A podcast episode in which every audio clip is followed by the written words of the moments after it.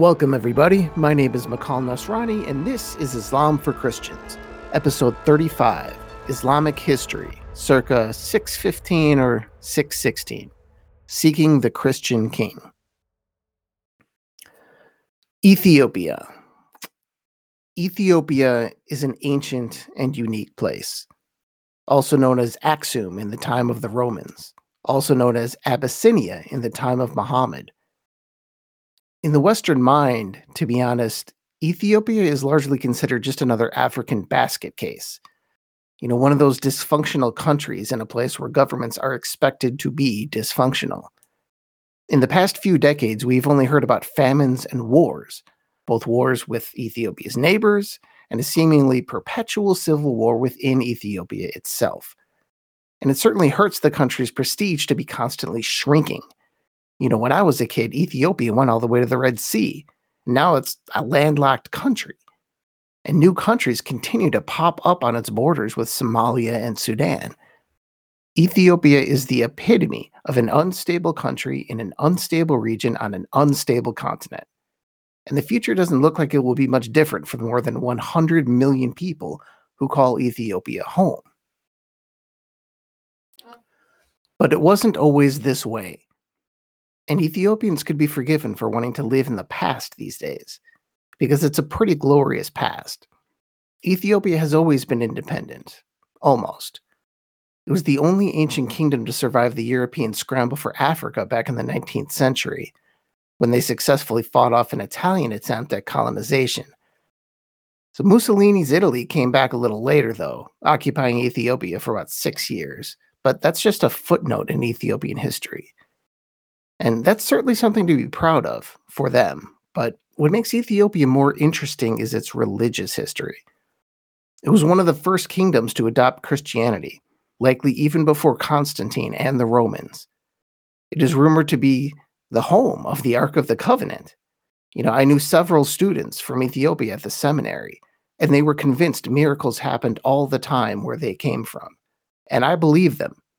It's a mystical place, really, and I'd love to visit someday just to see if I could absorb some of the atmosphere, you know, that I kept on hearing about.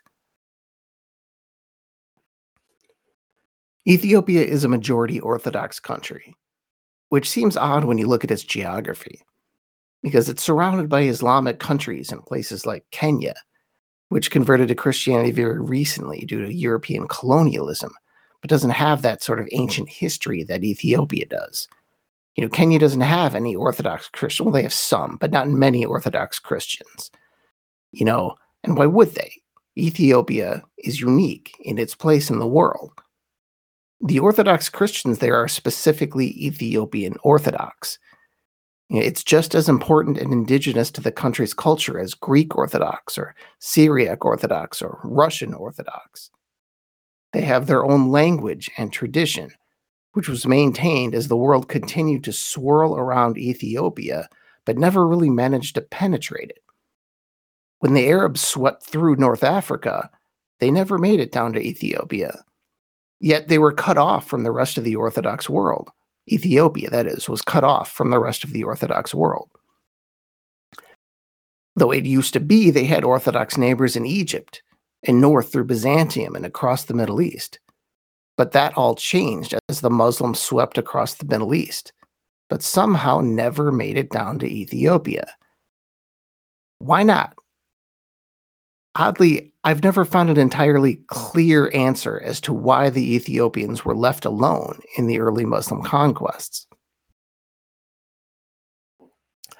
Of course, Ethiopia is on the southern edge of the Sahara Desert. It's one thing for an Arab army to sweep into the northern coast of Egypt, but it's quite another to cross the entirety of the Sahara Desert. Any Arab invasion would have to come across the Red Sea. You know, the Muslims were an epic naval power, but it was certainly something the Islamic Navy could have handled at the time. They did take Spain, after all. They had to cross the Strait of Gibraltar you know, and Ethiopia was way closer to Mecca than maybe 90% of the Islamic Empire. But still, they didn't bother. The best explanation I've seen, the most plausible one for why this is, is just that Abyssinia wasn't bothering anyone. and it was a lucrative trading partner, so why ruin a good thing? But there's another explanation, kind of an Islamic legend, and it goes like this The Muslims left the Ethiopians alone because the Abyssinian king was the first head of state to accept, defend, and protect Muslims. More on that soon. This historical take appears to stem from a hadith in which Muhammad was having visions of future conquests, but that vision ended with this warning. It said, Leave the Ethiopians alone so long as they leave you alone, and leave the Turks alone so long as they leave you alone. Now, there's nothing in that to suggest that the reason was because of Abyssinian holiness or hospitality. You see the other group included in that, the Turks. There was nothing holy about them, especially in the 7th century. The Turks referenced here are not the people in the place we now know as Turkey, because the Turks are not really from Turkey, or Anatolia as it was known before they arrived. You know, that's not a knock on Turks. Really, no group of people is actually where they're from. You know, the English did not just sprout from the ground in England, nor did the Chinese, nor did the natives of the Americas and Australia, nor did anyone else. You know, anyway, the Turks, the Turks were a fierce steppe people, a nomadic tribe, not much different from the Mongols. If you see the modern state of Turkmenistan, think, you know, kind of in that area. Their empire was a volatile one, with an unstable leadership and very unsteady, ill defined borders, the Turks I'm talking about here. But in Muhammad's lifetime, this Turkish empire stretched like a belt across the middle of the Asian steppe, from a little east of what is now Ukraine, through the modern states of Kazakhstan and Mongolia, to Manchuria, which is now northern China. They were the steppe people, Asia's version of the Germanic barbarians. What they lacked in civilization, they made up for in ferocity and martial skill.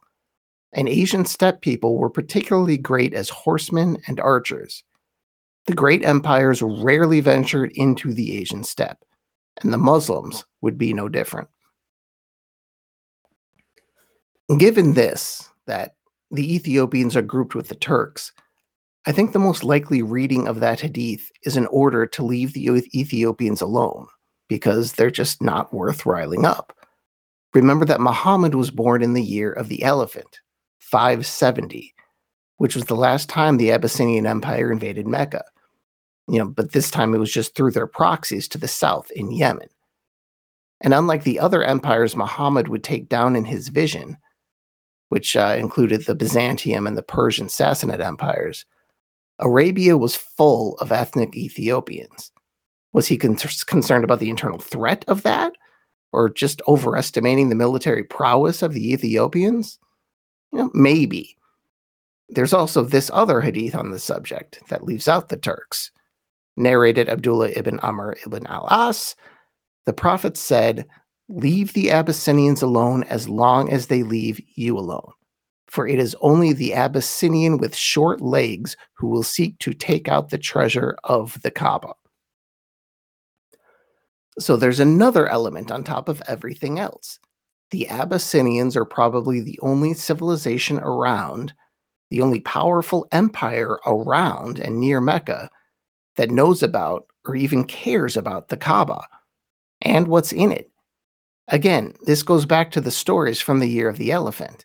They were coming to smash the entire Kaaba, not just the gods in it, the entire thing. Or so the Arabs say. This is all Arab sources. But you know, another motivator for the Arabs staying out of, out of Abyssinia was possibly some form of fear. You know, maybe. But that makes for a very lousy story, doesn't it? Who's going to center a podcast episode around that? A much better story, a much better narrative about why Ethiopia has this special status is an act of interfaith hospitality that was repaid in kind over the centuries for no other reason than honor and appreciation. Now, that story begins where we left off in the last history episode. Something had to be done for the lower class Muslims. the persecuted Muslims who could not be protected against an increasingly intense and violent repression. The solution became exile. But who would take these people who belonged to a religion that barely existed, that no one had ever heard of? Muhammad chose the king of Abyssinia, which was pretty logical. He was, after all, the closest monotheist to Mecca, just across the Red Sea. There were actually two journeys to Abyssinia an earlier one with a few handfuls of people who would soon come back. Um, you know, when they heard that Muslims were not being persecuted anymore, they were wrong, and so they went back with even more, this time around 100 people. The leader of this expedition would be Jafar, Muhammad's cousin, Ali's brother, and a son of Abu Talib. And it's this journey that makes the Islamic history books. You know, this group sought asylum with a king called the Negus. This king of Abyssinia in Islamic sources is referred to as the Negus. Don't hear that as anything else, please. Negus rhymes with Las Vegas. N E G U S. Negus, I believe, means king in whatever the Abyssinian language was at the time, which would be a Semitic language called Ge'ez. But it also seems to be a proper name for this specific king, called the Negus or simply Negus in the Islamic histories. I've seen his name in the Hadith as Ashama, and I've also seen him called Najashi, which is his Arabic name. But Negus is the name you mostly see. The history of this king is pretty slim. And if he hadn't printed coins, we may not even know his actual name. So understand anything about this guy is from Islamic sources.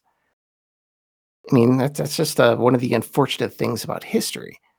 Have you ever thought how little we know about history just because so many civilizations never bothered to write anything down? I feel such an intense sense of loss whenever I think about that. Anyway, we basically have to take the Muslims' word for it when it comes to this king. Even for the story about how Negus became the king to begin with, comes from the outsiders, the Arabs. This story comes from several Muslims, none of which are Muhammad, to be clear, although one source is Aisha, Muhammad's wife. The Abyssinians have no story, so the Muslims tell this one about a man who went from royalty to slavery to king. Now, listen to the story and think about which biblical figure this sounds like. The Negus. They use that word as a proper noun for Ashama or Najashi, when he is the king who will welcome the Muslims eventually, and we'll get to that. But in the beginning, uh, the Negus was just a prince. So the Negus's father was the king when he was a boy and he was an he was an only child. That's an important part of the story. So he's an only child, but his uncle had 12 children. So those 12 got together and decided to kill Negus's father, who was the current king. Under the law at the time, apparently, you know, if Negus was young enough, the king's brother would take the throne rather than him. Their justification for this was that this would secure the family line you know, having only one child was a risk for the dynasty. So they kill the king, and Negus grows up with his uncle as the king. Negus turned out to be pretty brilliant, so they were worried that other powerful people might want to make him the king and install him on the throne. And in this story, like Hamlet, I think he knows what happened to his father. I think he knows that he was murdered. So he'd probably kill all of his 12 cousins if he had the chance. The uncle, now king, doesn't have the heart to kill Negus, though, so instead he sells him as a slave.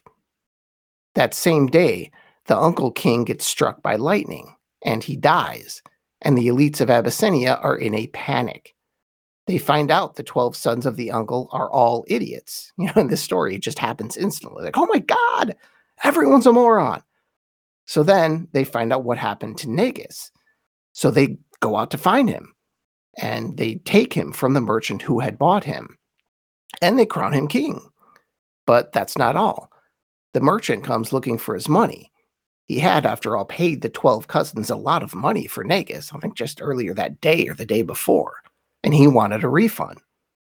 So the case comes before Negus himself, presiding as judge over the man who had bought him. Negus tells his cousins to either refund the money or, if I'm reading this right, take the youngest one into slavery. So they agreed to pay back the money. So not only did their plot fail, they didn't profit anything from it either. So in the Bible, who else had 12 siblings? You know, of course, these were not Negus' siblings, they were his cousins, but it's close enough. Who else was sold into slavery and became a great man afterward and stood in judgment over the people who had sold him into slavery? That would be Muhammad's favorite Old Testament figure, Joseph. So many elements are there, including the youngest, a substitute for Benjamin, being put in danger due to the stupidity of his older brothers. So the odds that this story really happened are almost zero, at least from a historical perspective. But from a religious point of view, it's very significant. And it's still a fun story, isn't it? The Muslims are setting up a sort of Old Testament king here. The king was just and wise, and apparently merciful. I, I never see anything about him killing the 12 who killed his father. This was the character to which Jafar and the other Muslims were entrusting their lives. So now, at last, we will get to the actual story of the Muslim refugees and the Christian king. For the refugees, so far, exile in Abyssinia was going very well. The Muslims were safe and worshipped freely, but then the Meccans sent an envoy to retrieve them. The goal was to bring the Muslims back in chains by both fooling and bribing the Negus. The Meccans brought splendid gifts, particularly the finest leather works in Mecca. Apparently, the Ethiopians loved all things leather at the time, and Mecca was very good at that. So the bad guys from Mecca get an audience with the king, give the gifts, and start trying to drive a religious wedge between the king and the Muslims. The Meccan envoy calls them fools who do not follow their own religion or the Christian religion of Abyssinia. They just invented their own religion. At this point, it's unclear what the Negus knows about the Muslims' religion. It appears, though, that at this point he still doesn't have a very in depth knowledge about Islam. Yeah, I think he just accepted them as refugees without asking too many questions. Or, alternately, he may have just thought they were refugees from a pagan land seeking religious asylum in a godly kingdom. Regardless, the Negus refuses to give them up, that is, at least until he hears them out. So he summons the Muslims to his court, and Jafar speaks for the group. So you have not only the Negus, who is probably versed in Christian theology, the Bible, and all that, but also all his bishops have been summoned. So here's Jafar, a guy who worshipped stones a few years ago, having to justify his new faith before the most educated religious minds in Abyssinia. No pressure, Jafar, really. So the king asks Jafar, What is this religion? That you would both forsake your own and not adopt ours? Fair question. Jafar and the other Muslims had decided ahead of time not to try to do anything clever. No sophistry, none of that. They would just speak what Muhammad had taught them and no more. You know, the exact same strategy Jesus gave to his disciples in the Gospel of Luke. And he said, when you are brought before synagogues, rulers, and authorities, do not worry about how you will defend yourselves or what you will say, for the Holy Spirit will teach you at that time what you should say. So here is a Muslim in front of a Christian king, basically relying on the Holy Spirit to save his people. Jafar says, O king, we were an uncivilized people worshiping idols, eating corpses, committing abominations, breaking natural ties, treating guests badly, and our strong devoured our weak. Thus we were until God sent us an apostle. Jafar goes on to tell the king about the morality Muhammad had brought to Mecca and the idea of the one true God, how he taught them to fast and pray and take care of the poor. Then about how the Meccans had attacked them and tried to force them into idol worship, how they had chosen his country, Abyssinia, because they knew they would not be treated unjustly. Then the Negus asked whether they had anything from God. Jafar tells him about the Quran and reads the beginning of the Surah of Mary, which would become Surah 19 eventually. It was a good choice. The Negus, apparently weeping, said, Of a truth, this and what Jesus brought have come from the same place. Then he turned toward the Meccans and said, You two may go, for by God, I will never give them up. So the two Meccans left, but they weren't ready to give up, and they devised another plan. It was a Hail Mary, pun fully intended on that one. It might not work, but you had to try something.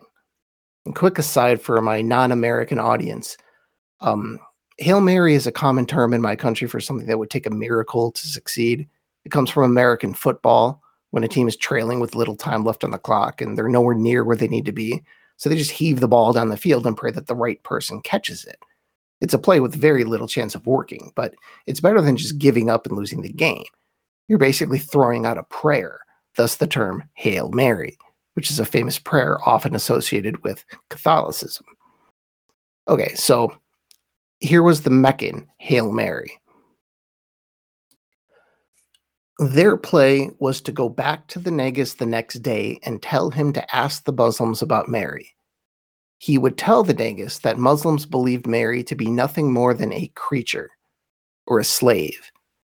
Now, I haven't really been able to figure out what he meant by this exactly, and I doubt a Meccan pagan had a ton of knowledge about the Christian religion, but the object was to highlight that the Muslims do not believe what the Christians believe about Jesus and Mary that Mary is not exalted in Islam as in Christianity. So the Negus takes the bait and summons the Muslims to talk about Jesus. Jafar, as before, simply speaks what he knows from Muhammad. We say about him what our prophet has taught us that he is the salve of God and his apostle and his spirit and his word, which he cast into Mary, the Blessed Virgin. For those who don't know, the Islamic Jesus was also born of the Virgin Mary.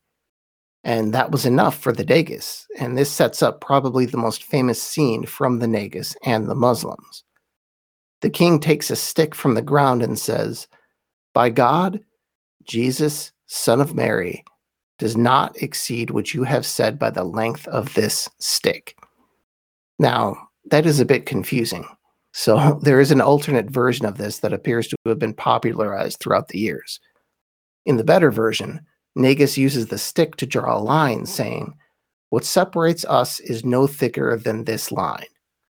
Or, using his royal scepter, the king draws the line and says, The difference between us and you is no thicker than this line.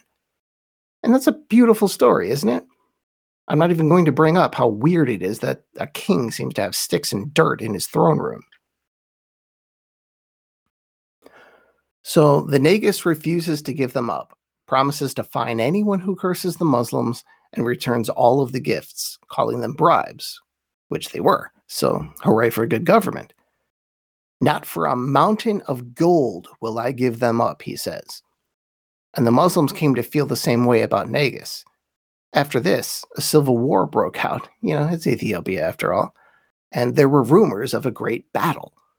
The Muslims decided to go to the battle site because if the Negus lost, they might need to find a new home very, very quickly.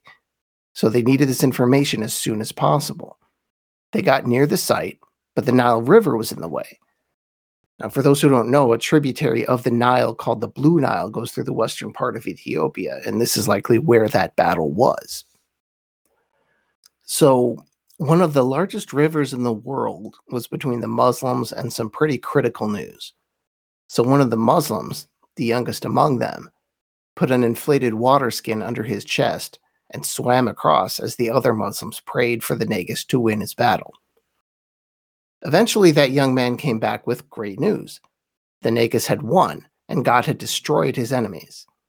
In an alternate tale, the Negus summons Jafar and gives him boats just in case he had, you know, he, he would lose the battle. But Jafar never would need them. In that story, it appears that the Islamic sources are trying to portray the Negus as a quasi Muslim, and that his people were revolting because of that. This version seems quite unlikely, historically at least. I could be wrong, of course, but it just seems extremely unlikely that these 100 people could be playing such an outsized role in a giant kingdom like Abyssinia. But with God, it's possible, right? But from a historical perspective, the first story about seeking news of the great battle is more likely to be true. It was likely just a random power struggle rather than some kind of religious revolt. Honestly, I would bet almost no one in the kingdom even knew about the Muslims or what they believed. Either way, the Muslims stayed happily in Abyssinia, and Negus could always count on their support. Many of these Muslims actually stayed in Abyssinia for a pretty long time. Jafar himself didn't join the Muslims in Medina until 628. The Negus died in 631, the year before Muhammad's death word eventually got back to Mecca about this. Although, you know, it's probably Medina. I believe he was there at the time. You know, and Muhammad took the news as if he had lost one of his own people. There are several very reliable hadiths about this, actually. Um, here's one from Sahih al Bukhari, narrated Jabir. When Negus died, the Prophet said, Today a pious man has died so get up and offer the funeral prayer for your brother Ashama. So, did the Negus die a Muslim? I'm not really sure. A lot of the Muslim sources claim this, but I think that's mostly wishful thinking on their part. If the Negus had really converted to Islam, he would have made sure his kingdom did as well, or at least that his successor did. And surely they would have eventually joined the Islamic Empire in some way you know, where there would have been at least one Muslim ruler of Abyssinia. Um, you know, this never happened. So, as far as I know, there's no evidence that Negus converted, other than the fact that Muhammad wanted to give him Muslim funeral rites. It's quite an honor. There's also a theory that he was kind of a secret Muslim to prevent a remote, you know, a revolt among his people. I, I doubt he actually converted, but keep in mind that the Negus did proclaim, at least according to the Muslim sources, that essentially the Surah of Miriam came from God. He said that.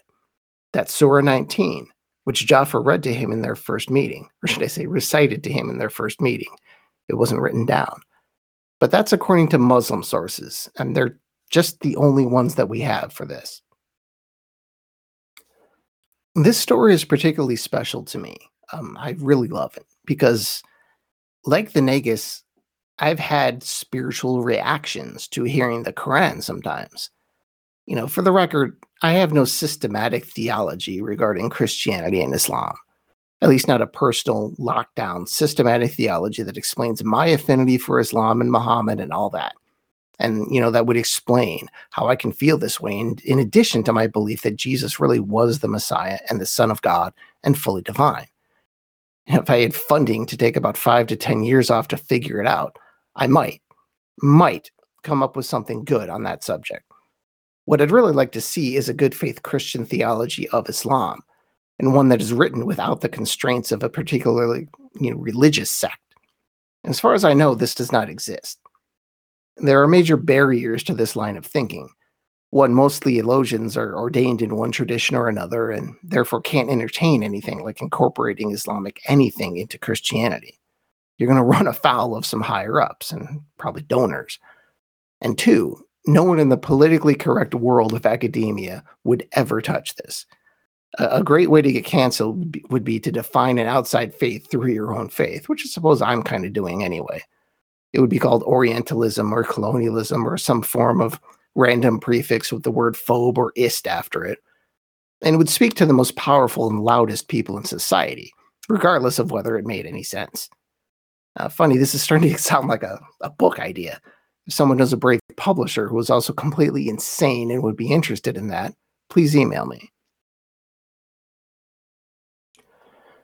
But I should say some good work has been put forward over the years, although it tends to veer toward just how the religions should talk to each other, or Christian or Muslim apologetics. And if you don't know what that is, apologetics is basically the practice of defending your religion. There's a great deal of understanding in all that, but ultimately you're just studying the other religion to refute it or to gain converts. One person who veered a different way was Louis Massignon. Uh, Massignon, in particular, it's uh, M A S S I G N O N, is a fascinating figure to me personally.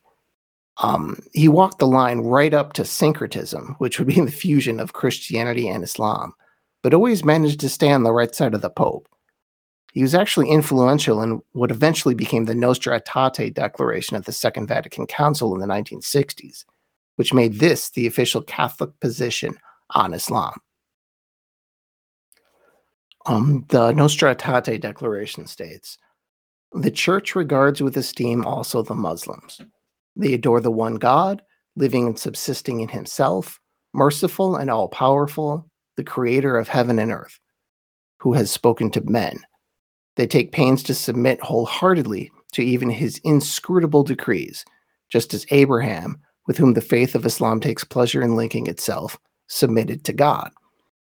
Though they do not acknowledge Jesus as God, they revere him as a prophet. They also honor Mary, his virgin mother. At times, they even call on her with devotion. In addition, they await the day of judgment when God will render their deserts to all those who have been raised up from the dead. Finally, they value the moral life and worship God, especially through prayer, almsgiving, and fasting.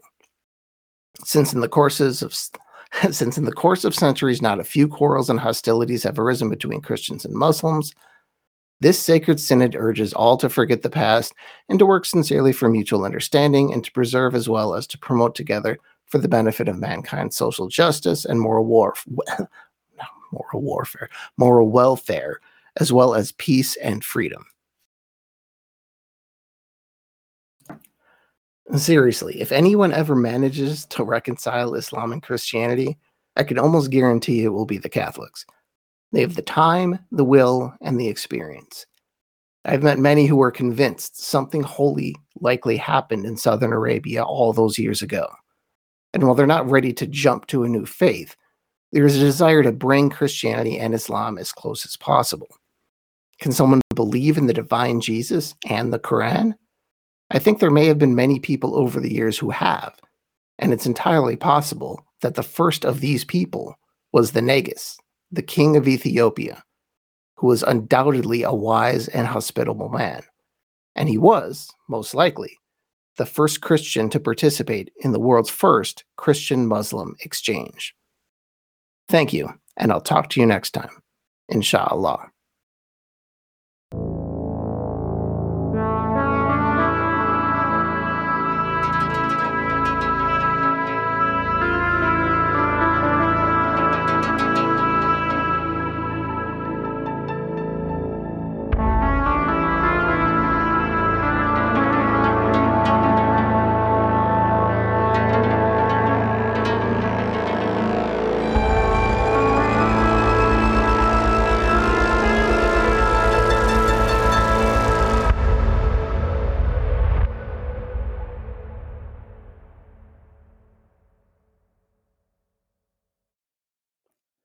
Thank you for listening to Islam for Christians. Please subscribe wherever you get your podcasts.